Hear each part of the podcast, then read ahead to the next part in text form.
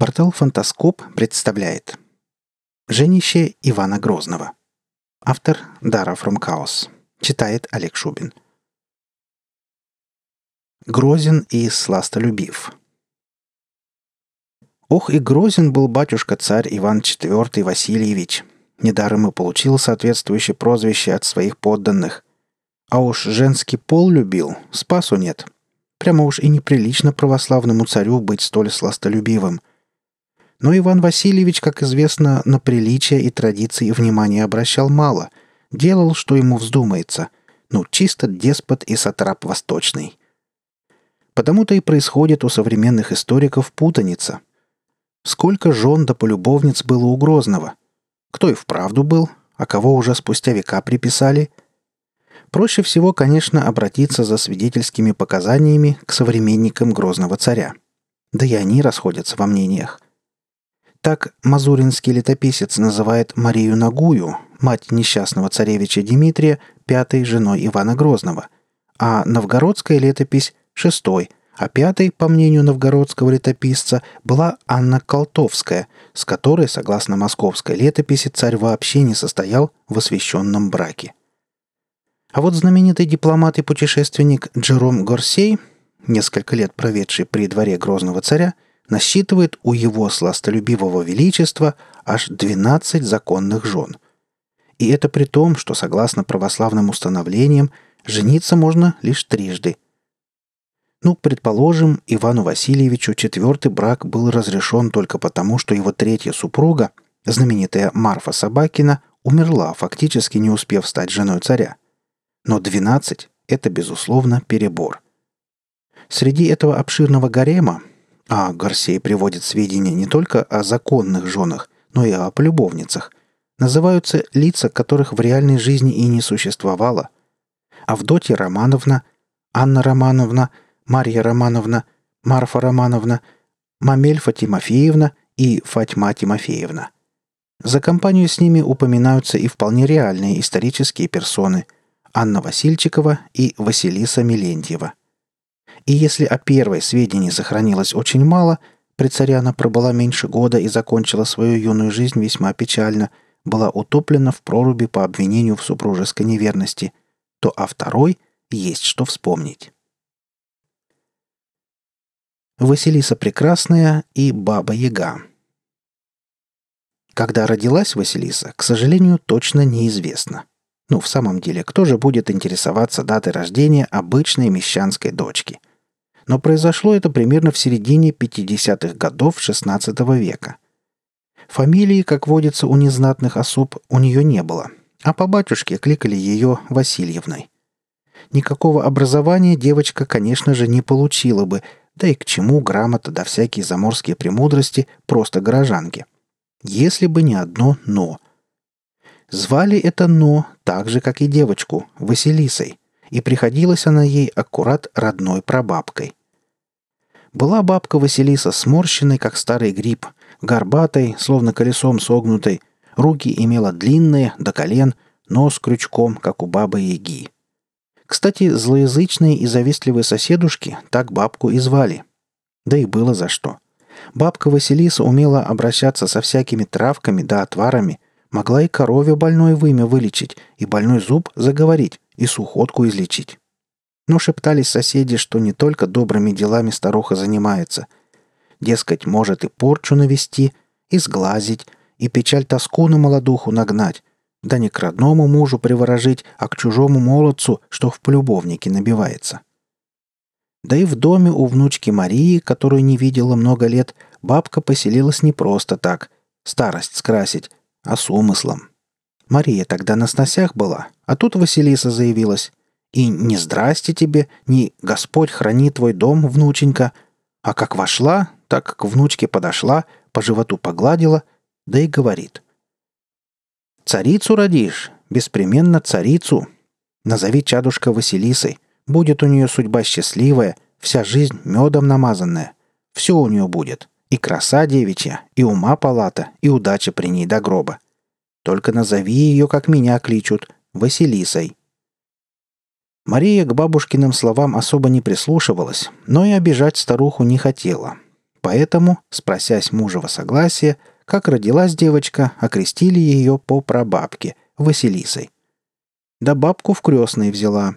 И хоть кроме девочки у Марии с Василием было еще четверо детишек, и все хорошенькие да смышленые, бабка Василиса прилепилась душой только к крестнице.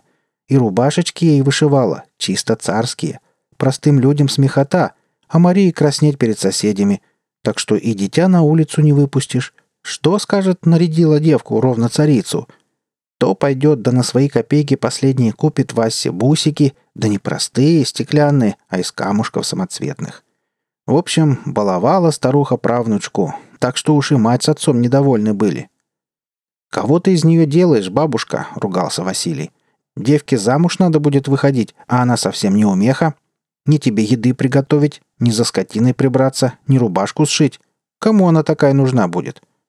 «Помолчи», — бабка только рукой замашет. «Сказала же я, царицей будет дочь твоя». Совсем старая рехнулась, вздохнет Василий и отходит. Ну не спорить же с полоумной. А как стала Василиса подрастать, стала бабка ее грамоте учить. Вот уж совсем дело девчонки ненужное. Пробовали было мать с отцом возмутиться, да ничего не вышло. Старая корга их все одно переспорила.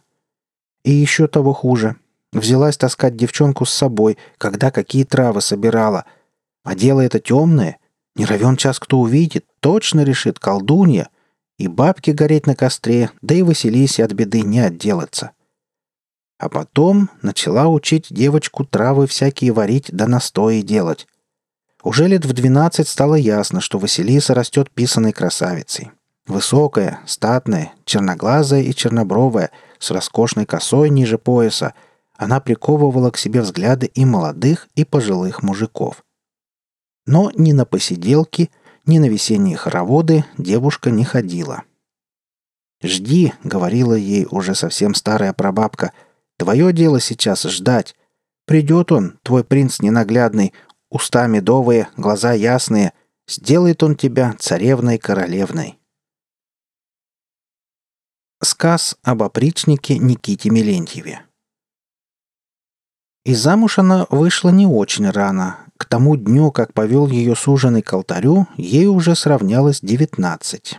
И это при ее-то редкостной красоте, когда сваты чуть ли не каждую неделю приходили на их скромный дворик.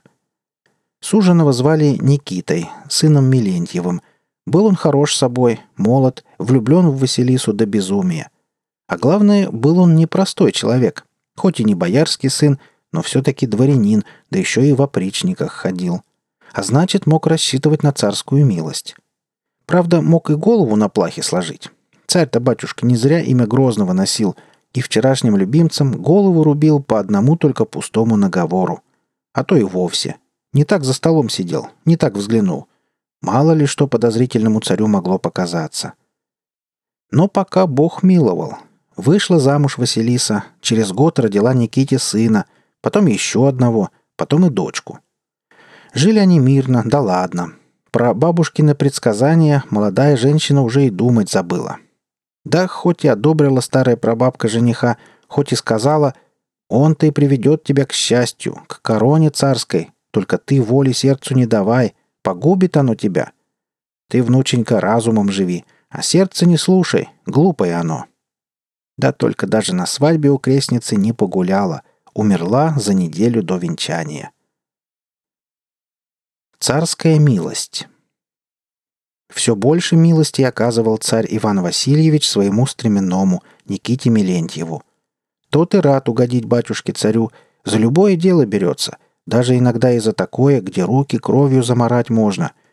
Вот за это-то Грозный и отличал Никиту. А отличив, решил порадовать царской милостью – в гости к простому стременному приехать.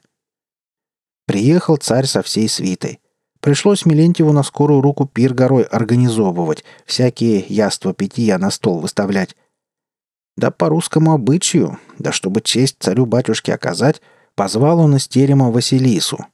Своими белыми рученьками должна была молодая жена поднести Грозному серебряный поднос, а на нем кубок с заморским вином.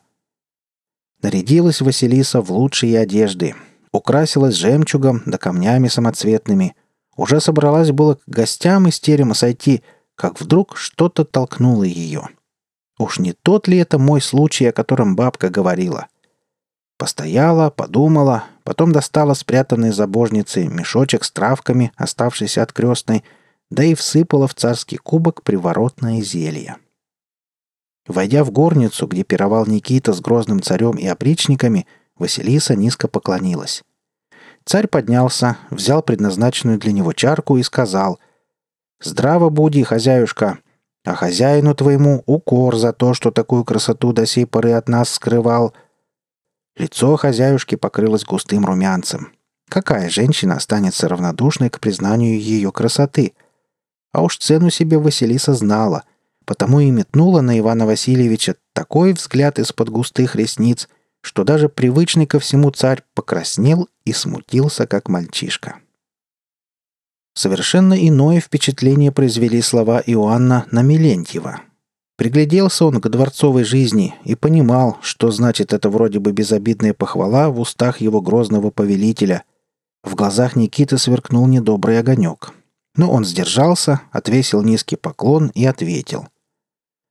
Благодарю на ласке, великий государь, да продлит Господь твои лета. А насчет Василисы скажу, что не гоже бабе Стременова пред царскими очами быть. Ступай, Василиса, строго добавил он, обращаясь к жене. Василиса поклонилась и вышла. При этом она успела бросить на Иоанна еще один взгляд, столь лукавый и вызывающий, что царь был сражен и покорен в мир единый. Когда она ушла, царь, не спускавший с нее глаз, сказал Милентьеву, «Сегодня же пришли Василису во дворец. Нечего ей здесь свою молодость губить». Милентьев молча поклонился. Чарка от самодержца. Но ни в тот, ни на следующий день Василиса во дворец не явилась. Не появлялся там и сам Милентьев. На третий день Иоанн вспомнил о нем – на вопрос, почему не видно Стременного, Скуратов ответил, что Милентьев болен. «А Василиса?» — спросил царь. «Тоже сказывается хворой», — ответил Малюта, но по губам его скользнула хитрая улыбка. «Послать к ним немца-лекаря», — распорядился царь, «да приказать ему, чтобы прямо от них ко мне пришел». Через два часа лекарь Бомбелиус явился к царю. Он сообщил, что Милентьев точно слегка нездоров — но что к Василисе его, лекаря, не пустили. «Надо навестить Хворова», — сказал Иоанн и добавил. «Малюта, захвати с собой фляжку вина». Царь в сопровождении Малюты и Басманова отправился к Милентьеву. Тот лежал в постели. Последнее посещение Иоанна его так потрясло, что он действительно заболел. В наше время сказали бы, что у молодого здорового мужчины приключилась горячка на нервной почве – ведь Никита прекрасно понимал, чем грозили слова царя и его семейному счастью. Да и Василиса не проявляла никакого благоразумия. Напротив, она уговаривала мужа отпустить ее во дворец, уверяя его, что ничего страшного с ней не случится. Новое посещение царя было настолько неожиданным, что челядь совершенно растерялась и даже не успела уведомить Милентьева. Иоанн прямо прошел в его спальню. «Хвороба одолела Никита?» — спросил царь, стараясь придать своему голосу оттенок ласкового участия. «Недужен, великий государь», — ответил Милентьев, с трудом поднимаясь на постели. «Ничего, Никитушка, вылечим. Малюта, дай-ка ему нашего вина, а вось ему от него полегчает». Милентьев пристально взглянул на царя, посмотрел на Малюту и понял все. «Государь», — дрожащим голосом сказал он, — «суди тебя Господь, я противиться не смею. А только, коли поднимется у тебя рука обидеть Василису, с того света приду к тебе». Иоанн хрипло рассмеялся и отвернулся. В это время Скуратов подал Никите чарку вина. Тот перекрестился и залпом осушил ее. Через несколько минут на постели лежал труп. Женище Иоанна Васильевича. Через два дня, когда тело мужа еще не было предано земле, Василиса уже жила в царском дворце. Все приближенные Грозного были удивлены. На этот раз царь выбрал себе в подруге не молодую девушку, а женщину уже не первой молодости, да еще и мать троих детей. И самое удивительное, она не была безропотной жертвой сладострастного Ивана Васильевича. Василиса сразу заняла первенствующее положение. Она сумела очаровать дряхлеющего Иоанна, который беспрекословно исполнял все ее прихоти. В короткое время Василиса Милентьева удалила из дворца всех женщин, в которых она могла видеть соперниц. При этом она ухитрялась держать царя все время в напряженном состоянии, не допуская его до физического сближения. Не хотела, по ее словам, жить во грехе. И требовала, раз уж легла между ними кровь ни в чем не повинного Никиты, и стали их детишки сиротами – Пусть уж Иван поправит то, что натворил, женится на ней. На Чижовском подворье стояла малая церковь. Жон-мироносец на Никольской. Вот в этой-то скромной церквушке в 1575 году Иван Васильевич Грозный и обвенчался с вдовой Василисой Милентьевой. Она все-таки стала царицей, не обманула бабка. Но это было не настоящее царствование – ведь Василиса была шестой, если не больше, женой царя. А значит, согласно церковным установлениям, брак ее с Иоанном был незаконным, а венчание – недействительным. Священники потихоньку, вслух не решались, называли новую пассию царя не женой, а женищем. И, конечно, ни о каком благословении патриарха и речи быть не могло. Василиса держала Иоанна около себя в течение двух лет, и все это время непостоянный и женолюбивый государь вел себя словно влюбленный мальчишка. Он словно переродился. Кое-кто стал даже благосклонно посматривать на новую полюбовницу и вспоминать благословенные времена первой жены Иоанна, кроткой Анастасии. Почти прекратились казни. Иоанн не выезжал в Александровскую слободу, припадки ярости случались крайне редко, оргий во дворце не было – в это время государь начал поговаривать со своими приближенными о том, что и опричнину надо бы отменить, устал от нее народ. Бояре вздохнули посвободнее. Похоже, к царю-батюшке вернулся светлый разум. Снова благодать снизойдет на землю русскую, уже и кровью обильно политую, и слезами умытую. Добрый молодец и красная царица – и все было бы хорошо, если бы помнила Василиса еще одну бабкину заповедь. «Воли сердцу не давай. Пусть добрые молодцы сами тебя любят, а ты только позволяй ножки себе целовать, да в шелка и дорогие каменья одевать». 30 апреля 1577 года Иоанн с боярами принимали шведского посла. Велась крайне важная беседа относительно уступки побережья Балтийского моря. Вдруг посреди беседы Иоанн встал и ушел. Шведский посол остался стоять посреди залы в полном недоумении. Иоанн быстрыми шагами направился на половину царицы. Он распахнул дверь. Василиса стояла посреди терема, ее лицо было покрыто румянцем, на губах застыла деланная, растерянная улыбка. Иоанн крикнул, обернувшись назад. «Малюта!» Вошел Скуратов. «Обыщи терем отрывисто приказал царь и остановился, опершись на посох. Василиса побледнела, но не произнесла ни единого слова. Малюта стал осматривать терем. За штофным пологом кровати он нашел оружничего князя Ивана Девтелева. Молодой красавец, видя, что его участь решена, вышел на середину терема, смелым взглядом окинул дрожащего от ярости царя и сказал «Государь, винюсь перед тобой. Скрывать нечего. И ведаю, что меня ждет лютая казнь. А только позволь мне напоследок правду сказать тебе. Загубил ты Василисиного мужа Никиту, губишь теперь и ее. Погляди на себя. Подумай, гоже ли тебе молодую жену иметь. Лучше бы ты...» Острый конец царского посоха прервал эту речь. Василиса в слезах бросилась на труп молодого любовника. Увидев это, царь окончательно рассверепел – с ним случился припадок эпилепсии. Шведский посол его в тот день так и не дождался. Кремлевские похороны. На следующий день в Александровской Слободе происходили похороны. На окраине была вырыта широкая могила.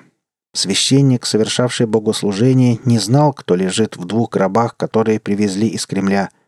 от имени царя Басманов передал, что нужно просто поминать усопших рабов Господень.